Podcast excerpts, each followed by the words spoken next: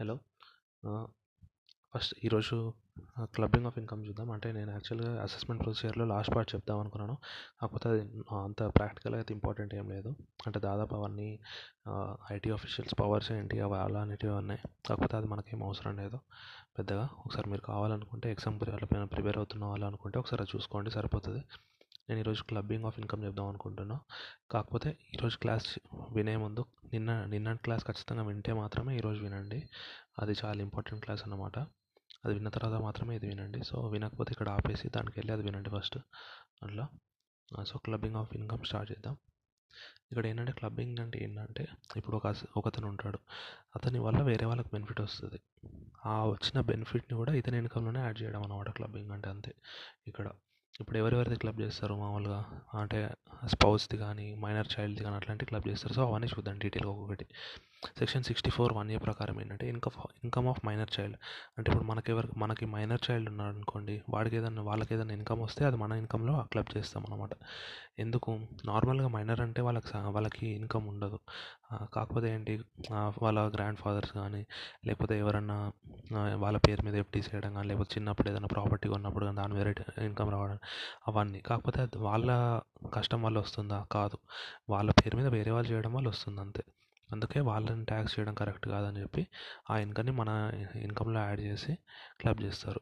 కాకపోతే త్రీ కేసెస్లో అలా క్లబ్బింగ్ ఉండదు అనమాట ఇప్పుడు income is due to manual work income is due to skill and talent minor child suffering from disability ఈ త్రీ కేసెస్లో ఏంటి? మైనర్ చైల్డ్ ఇన్కమ్ని మైనర్ చైల్డ్కే అసెస్ చేస్తారు అట్లా. ఇప్పుడు పేరెంట్స్ అంటే ఇద్దరు ఉంటారు కదా మరి ఎవరికి యాడ్ చేస్తారు? ఎవరికంటే ఇద్దరు పేరెంట్స్లో ఏ పేరెంట్కి అయితే ఎక్కువ ఇన్కమ్ ఉందో వాళ్ళకి యాడ్ వాళ్ళ ఇన్కమ్లో క్లబ్ చేయాలన్నమాట. అలా క్లబ్ చేసిన వాళ్ళకి ఫిఫ్టీన్ హండ్రెడ్ రూపీస్ ఎగ్జామ్షన్ తీసుకోవచ్చు అనమాట పర్ చైల్డ్. అదే. మళ్ళీ ఏంటంటే ఇప్పుడు ఇద్దరు పేరెంట్ ఒకవేళ డైవర్స్ అట్లా తీసుకున్న అట్లాంటి పేరెంట్స్ అనుకోండి అప్పుడు ఎవరికి యాడ్ చేయాలి అంటే ఆ చైల్డ్ ఎవరి దగ్గర ఉంటున్నారు? లీగల్గా ఎవరి దగ్గర ఉంటున్నారో వాళ్ళ వాళ్ళని యాడ్ చేయాలి అట్లా. నెక్స్ట్ ఏంటంటే ఈ ప్రొవిజన్స్ మైనర్ మ్యారీడ్ డాటర్లు కూడా అప్లై అవుతుంది అంటున్నాడు అట్లా. యాక్చువల్లీ ఇది కట్ చేయాలి. మైనర్ మ్యారీడ్ డాటర్ అనే ఆప్షన్ ఉండదు ఇప్పుడు. ఎందుకంటే ఇప్పుడు మైనర్ మైనర్కి మ్యారేజ్ అయితే అసలు ఆ మ్యారేజ్ వాయిడ్ అయిపోతుంది కంప్లీట్గా. సో అసలు ఆ మ్యారేజ్ అది మ్యారీడ్ మ్యారీడ్ అని అనలేం వాళ్ళని. అందుకే ఇది తీసేయాలి ఈ పాయింట్. అప్పుడు తీసేయలేదు ఇంకా. Next child in relation to individual include step step child adopted child కూడా ఇంక్లూడ్ అవుతారు ఈ clubbing ప్రొవిజన్స్కి. Next next provision section sixty four one four. ఇది ఏంటంటే అసెట్ ట్రాన్స్ఫర్ టు స్పౌస్ అనమాట ఇది ఈ సెక్షన్ కూడా తీసేయాలి యాక్చువల్ అంటే ఈ సెక్షన్లో కొన్ని తీసేయాలి అది చెప్తాను ఏంటో. ఇక్కడ ఏంటంటే మనం ఒకవేళ మన స్పౌస్కి ఏదైనా అసెట్ ట్రాన్స్ఫర్ చేసామనుకోండి వితౌట్ కన్సిడరేషన్ కానీ లేకపోతే తక్కువ కన్సిడరేషన్ కానీ అలా ట్రాన్స్ఫర్ చేసినప్పుడు ఏమవుతుంది? ఆ అసెట్ వాళ్ళ పేరు మీదే ఉంటుంది. కాకపోతే నిజంగా ఏంటి? నిజంగా అది నా అసెట్ అన్నట్టే కదా. అంటే స్పౌస్ అంటే ఇక్కడ అమ్మాయి అని అవ్వచ్చు అబ్బాయి అని అవ్వచ్చు. అంటే హస్బెండ్ వైఫ్ అని కాదు స్పౌస్ అంతే ఇక్కడ. సో అలా ఎవరైనా కావచ్చు. ఇక్కడ ఏంటి నేను ట్రాన్స్ఫర్ చేస్తున్నా కాబట్టి నేను డబ్బులు తీసుకుంటున్నాను? Just out of love transfer చేస్తున్నా. అట్లా ట్రాన్స్ఫర్ చేస్తున్నాను. అప్పుడు ఏంటి ఆ సెట్ యాక్చువల్గా నాది. అప్పుడు జస్ట్ వాళ్ళ పేరు మీద ఉంది. అందుకే ఏంటి దాని నుంచి ఏదైనా ఇన్కమ్ వస్తే ఆ ఇన్కమ్ నా నా దాంట్లో క్లబ్ చేయాలన్నమాట.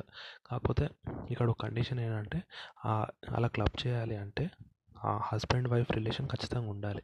ఆ అసెట్ ట్రాన్స్ఫర్ చేసినప్పుడు.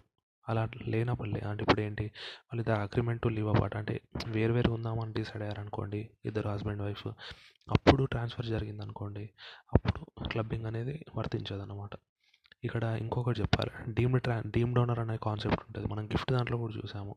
ఇక డీమ్ డోనర్ ఏంటంటే ఏదైనా హౌస్ ప్రాపర్టీ కానీ వాళ్ళ స్పౌస్కి కానీ లేకపోతే మైనర్ చైల్డ్కి కానీ ట్రాన్స్ఫర్ చేసామనుకోండి వితౌట్ కన్సిడరేషన్ కానీ ఎనీ కూడా కన్సిడరేషన్ కానీ అప్పుడు ఆ హౌస్ ఎవరి పేరు మీద ఉంటుంది? ఆ స్పౌస్ పేరు మీద కానీ లేకపోతే మైనర్ చైల్డ్ పేరు మీద కానీ ఉంటుంది. అయినా కూడా ఆ ఇన్కమ్ మనదే అన్నట్టు. అంటే మన ఆ ఓనర్ మనమే అవుతాం డీన్ డోనర్ సో అట్లా అది గుర్తుంచుకోవాలి. నెక్స్ట్ ఏంటంటే ఇక్కడ ఇంకోటి ఇంకోటి ఇప్పుడు చెప్పిన సెక్షన్ మైనర్ మ్యారీడ్ డాటర్కి అప్లై కాదు. ఎందుకు అంటే ఇది చాలా డిస్క్రిమినేటరీ ప్రొవిజన్ అసలు తీసేయాలి. ఆలోచించండి. మైనర్ మ్యారీడ్ డాటర్కి అప్లై మైనర్ చైల్డ్కి మనం ఏదైనా ట్రాన్స్ఫర్ చేసామనుకోండి అప్పుడు వాడిది మన దాంట్లో మనమే ఓనర్ అవుతాము వాడు ఓనర్ అవ్వము అంటున్నాడు కదా. మరి మైనర్ మ్యారీడ్ డాటర్ అయితే అప్పుడు మైనర్ ఎందుకు మనము ఓనర్ కాము అంటే అప్పుడు ఏంటి పెళ్ళి అయిపోయింది. అంటే ఇక్కడ అమ్మ అమ్మాయిని ప్రోడక్ట్లా చూస్తున్నారు. పెళ్ళి కాకపోతే మాత్రమే వాడు నా ప్రోడక్ట్ నా వస్తువు. పెళ్ళి అయిపోయింది కాబట్టి ఏంటి ఇప్పుడు నా సన్ ఇన్లా వస్తువు అయిపోతాడు. అయిపోతుంది ఆ అమ్మాయి. డాటర్ మ్యారీడ్ డాటర్ సో అప్పుడు ఏంటి ఆ హస్బెండ్ దానికి వెళ్ళిపోతుంది. సో ఇట్లాంటి ప్రొవిజన్స్ అన్ని కొన్ని డిస్క్రిమినేటరీ ప్రొవిజన్స్ ఇవి తీసేయాలి. ఇప్పుడు కరెక్ట్ కాదు ఉంచడం కూడా అట్లా. Next section sixty four one six asset transfer to son wife ఇంతకుముందు చెప్పుకున్న ఏంటి? అసెట్ ట్రాన్స్ఫర్ టు వైఫ్ ఇక్కడ asset transfer to son's wife అంటే కోడలు కల ఇవ్వడం. అంటే ఎవరు ఇవ్వచ్చు? మదర్ ఇన్ లా ఇవ్వచ్చు ఫాదర్ ఇన్ లా ఇవ్వచ్చు ఇద్దరు ఇవ్వచ్చు. ఎవరైనా ఇవ్వచ్చు. కాకపోతే ఇక్కడ కూడా కండిషన్ ఏంటి ఇక్కడ కూడా అదే. అంటే ఆ అసెట్ వాళ్ళకి ఇచ్చినా కూడా దాని నుంచి దాని నుంచి ఏదైనా ఇన్కమ్ వస్తే మన దాంట్లో క్లబ్ చేస్తారు. ఇక్కడ కూడా సేమ్ కండిషన్ మా mother in law daughter in law relation ఉండాలి. Father in law daughter in law relation ఉండాలి. ఆ ట్రాన్స్ఫర్ చేసినప్పుడు అట్లా. నెక్స్ట్ నెక్స్ట్ సెక్షన్ ఏంటంటే asset transfer to any person for the benefit of spouse or son's wife ఇప్పుడు పైన రెండు sections ఏంటి? అసెట్ ట్రాన్స్ఫర్ టు స్పౌస్ ఒకటి asset transfer to son's wife ఒకటి. అంటే ఏంటి వాళ్ళకే డైరెక్ట్ ట్రాన్స్ఫర్ చేయడం. ఈ సెక్షన్ ఏంటి? అసెట్ వేరే వాళ్ళకి ట్రాన్స్ఫర్ చేస్తున్నాము. కాకపోతే వాళ్ళకి ఏమంటాము వాళ్ళకి చెప్ వాళ్ళకి ఏం చెప్తాము? దాని నుంచి వచ్చే బెనిఫిట్ని మన స్పౌస్కి కానీ సన్స్ వైఫ్కి కానీ ఇవ్వమన్నాం అనుకోండి అప్పుడు ఆ ఇన్కమ్ కూడా మన దాంట్లోనే క్లబ్ చేస్తామన్నమాట. సో ఇదొకటి. Next. Income of spouse when a concern from a concern where as has substantial interest. ఇప్పుడు సపోజ్ ఒక వైఫ్ హస్బెండ్ ఉన్నారనుకోండి. ఆ వైఫ్కి ఒక సపోజ్ ఒక ఒక కన్సర్న్లో కన్సర్న్ అంటే ఇక్కడ ఏంటి? కంపెనీ అవ్వచ్చు పార్ట్నర్షిప్ ఫామ్ అవ్వచ్చు ఏదైనా అవ్వచ్చు. దాంట్లో సబ్స్టాన్షియల్ ఇంట్రెస్ట్ సబ్స్టాన్షియల్ ఇంట్రెస్ట్ అంటే సారీ సబ్స్టాన్షియల్ ఇంట్రెస్ట్ అంటే ఏంటి? ట్వంటీ పర్సెంట్ కంటే ఎక్కువ పవర్ ఉందనుకోండి అప్పుడు సబ్స్టాన్షియల్ ఇంట్రెస్ట్ ఉన్నట్టు. అలాంటి కన్సర్న్లో ఆ స్పౌస్కి ఏదన్నా రెమ్యూనరేషన్ కానీ అంటే శాలరీ కానీ కమిషన్ కానీ బోనస్ కానీ అట్లాంటి ఇన్కమ్ వచ్చింది అనుకోండి అప్పుడు దాన్ని ఎవరికైతే పవర్ ఉందో వాళ్ళ వాళ్ళ దాంట్లో యాడ్ చేస్తాము అట్లా.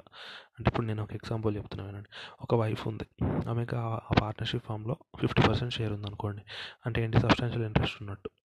అప్పుడు తను ఏం చేస్తుంది? ఆ అమ్మాయి వాళ్ళ హస్బెండ్కి జాబ్ ఇప్పిస్తుంది దాంట్లో. జాబ్ ఇప్పించింది అనుకోండి తను దాంట్లో జాబ్ తీసుకొని ఫిఫ్టీ థౌసండ్ శాలరీ డ్రా చేస్తాడు. అప్పుడు ఏమవుతుంది ఆ ఫిఫ్టీ థౌసండ్ శాలరీని ఆ వైఫ్ దాంట్లో క్లబ్ చేయాలన్నమాట. ఇక్కడ కొన్ని కండిషన్స్ ఉన్నాయి. ఈ సెక్షన్ ఒక ఒక ఒక ఒక దగ్గర అప్లికేబుల్ కాదు. ఎక్కడ అంటే ఒకవేళ ఆ శాలరీ కానీ ఆ బోనస్ కానీ అవన్నీ వాళ్ళ ఓన్ టాలెంట్ వల్ల వాళ్ళ క్వాలిఫికేషన్ వల్ల వచ్చిందనుకోండి అప్పుడు క్లబ్ చేయాల్సిన అవసరం లేదు. ఎందుకంటే ఆలోచించండి వాళ్ళకి అంటే అక్కడ వాళ్ళకి జాబ్ వచ్చింది ఇన్కమ్ వచ్చింది నీ ఇన్ఫ్లుయెన్స్ వల్ల కాదు. అంటే నీకు అక్కడ నీకు అక్కడ పవర్ ఉంది కాబట్టి వాడికి ఆ ఇన్కమ్ రావట్లేదు. వాడికి నాలెడ్జ్ ఉంది వాడికి క్వాలిఫికేషన్ ఉంది కాబట్టి వాడికి ఇన్కమ్ వస్తుంది. సో ఇక్కడ క్లబ్బింగ్ క్లబ్బింగ్ చేయడం కరెక్ట్ కాదు కదా అదన్నమాట. ఇంకో కేసు ఏంటంటే సపోజ్ ఒకవేళ హస్బెండ్ వైఫ్ ఇద్దరికి ఉందనుకోండి పవర్ అప్పుడు ఏం చేస్తాము? అప్పుడు ఏం చేయాలంటే ఏ హస్బెండ్ ఎవరికైతే ఎక్కువ పవర్ ఉందో అంటే ఎక్కువ ఉందో అది ఇన్కమ్ వాళ్ళ దాంట్లో యాడ్ చేయాలన్నమాట. వాళ్ళ దాంట్లో యాడ్ చేస్తాం అట్లా. ఇద్దరు ఇప్పుడు ఇద్దరు ఇద్దరికి పవర్ ఉంది. ఇద్దరికి రెమ్యునేషన్ వస్తుంది అనుకోండి అప్పుడు ఎవరిది ఎవరి దాంట్లో యాడ్ చేయాలని చూసుకోవాల్సి వచ్చినప్పుడు ఆ ఇన్కమ్ యాడ్ చేయకముందు ఎవరి ఇన్కమ్ ఎక్కువ ఉందో వాళ్ళ దాంట్లో మిగతా వాళ్ళ ఇన్కమ్ యాడ్ చేయాలి అట్లా. అదొకటి గుర్తుంచుకోండి. Next section sixty.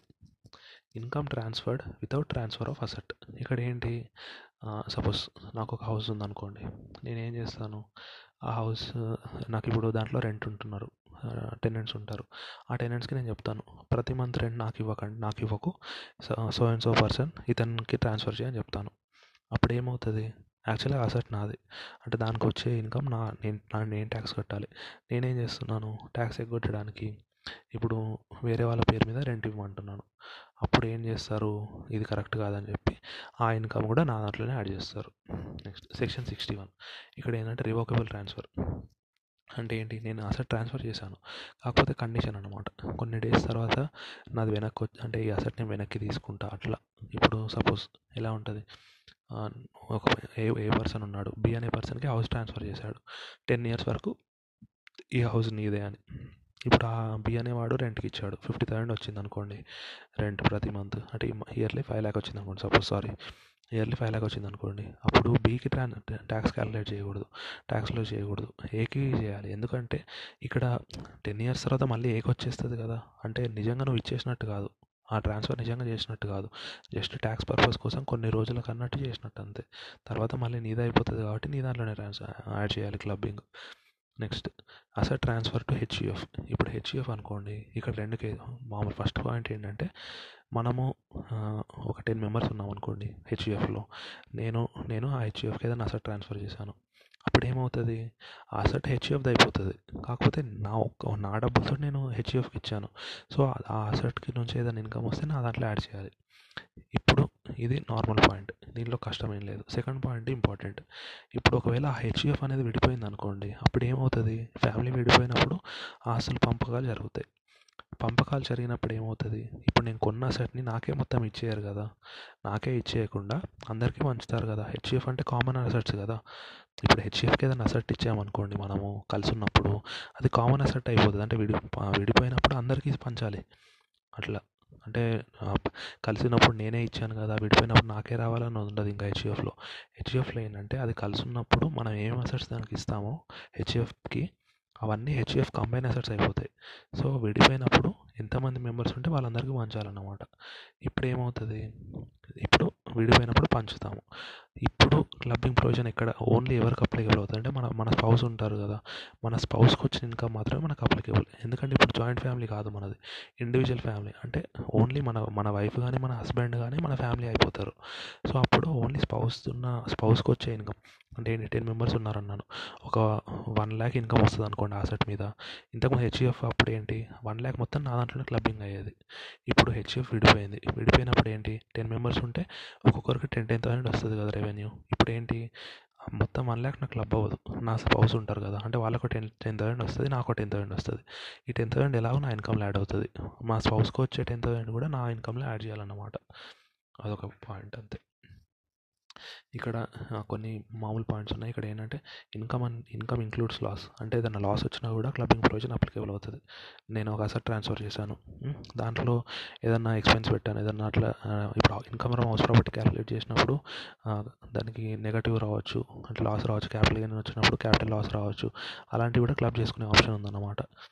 నెక్స్ట్ ఇప్పుడు మనం ఏదైనా అసెట్ ట్రాన్స్ఫర్ చేసాము మనం ట్రాన్స్ఫర్ చేసిన వాళ్ళు దాన్ని అమ్మేసి వేరే వేరే దాంట్లో పెట్టారనుకోండి దాని నుంచి వచ్చే ఇన్కమ్ కూడా మనకే క్లబ్ అవుతుంది. నెక్స్ట్ క్రాస్ గిఫ్ట్స్ ఉంటాయి. అంటే ఏంటి ఇప్పుడు ట్యాక్స్ తప్పించుకోవడానికి ఏం చేస్తారంటే కొంతమంది నేను ఇప్పుడు ఇద్దరు ఇద్దరు ఉన్నారు ఏ బి ఉన్నాడు. ఏ అనేవాడు బి వాళ్ళ వైఫ్కి డబ్బులు ఇచ్చాడు. గిఫ్ట్ లాగా బి అనేవాడు ఏ వాళ్ళ వైఫ్కి డబ్బులు ఇచ్చాడు గిఫ్ట్ లాగా ఇక్కడ ఏం జరిగింది యాక్చువల్గా? క్రాస్ అంటే నువ్వు నాకు ఇవ్వు నేను నీకు ఇచ్చిన ఇవ్వు అన్నట్టే కదా. కాకపోతే ట్యాక్స్ పడదు కదా మామూలు గిఫ్ట్ అయితే.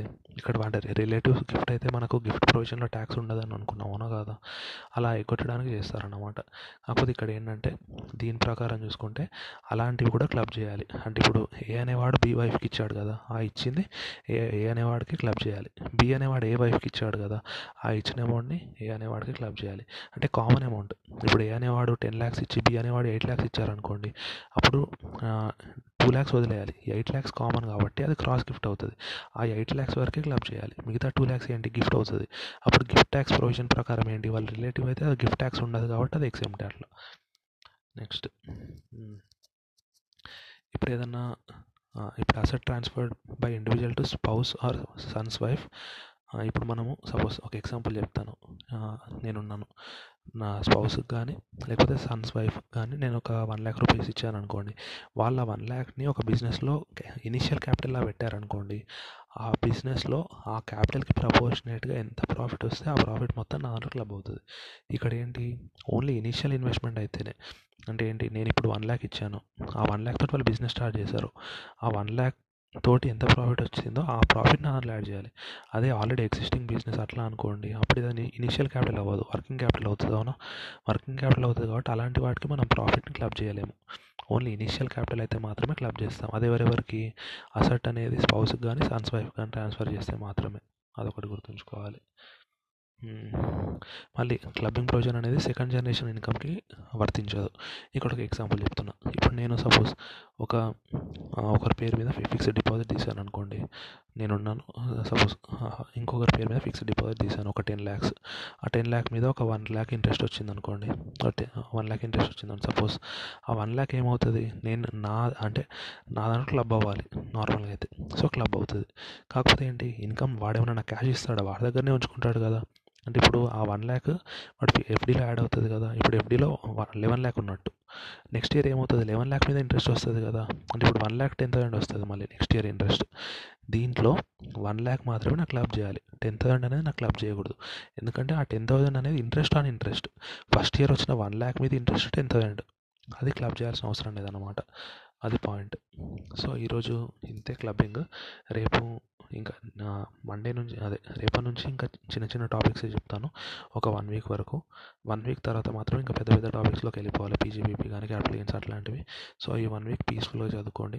టెన్షన్ లేకుండా పీస్ఫుల్గా చదువుకున్నారనుకోండి చిన్న చిన్న టాపిక్స్ అన్నీ అయిపోతే మైండ్ ఫ్రెష్గా ఉంటుంది.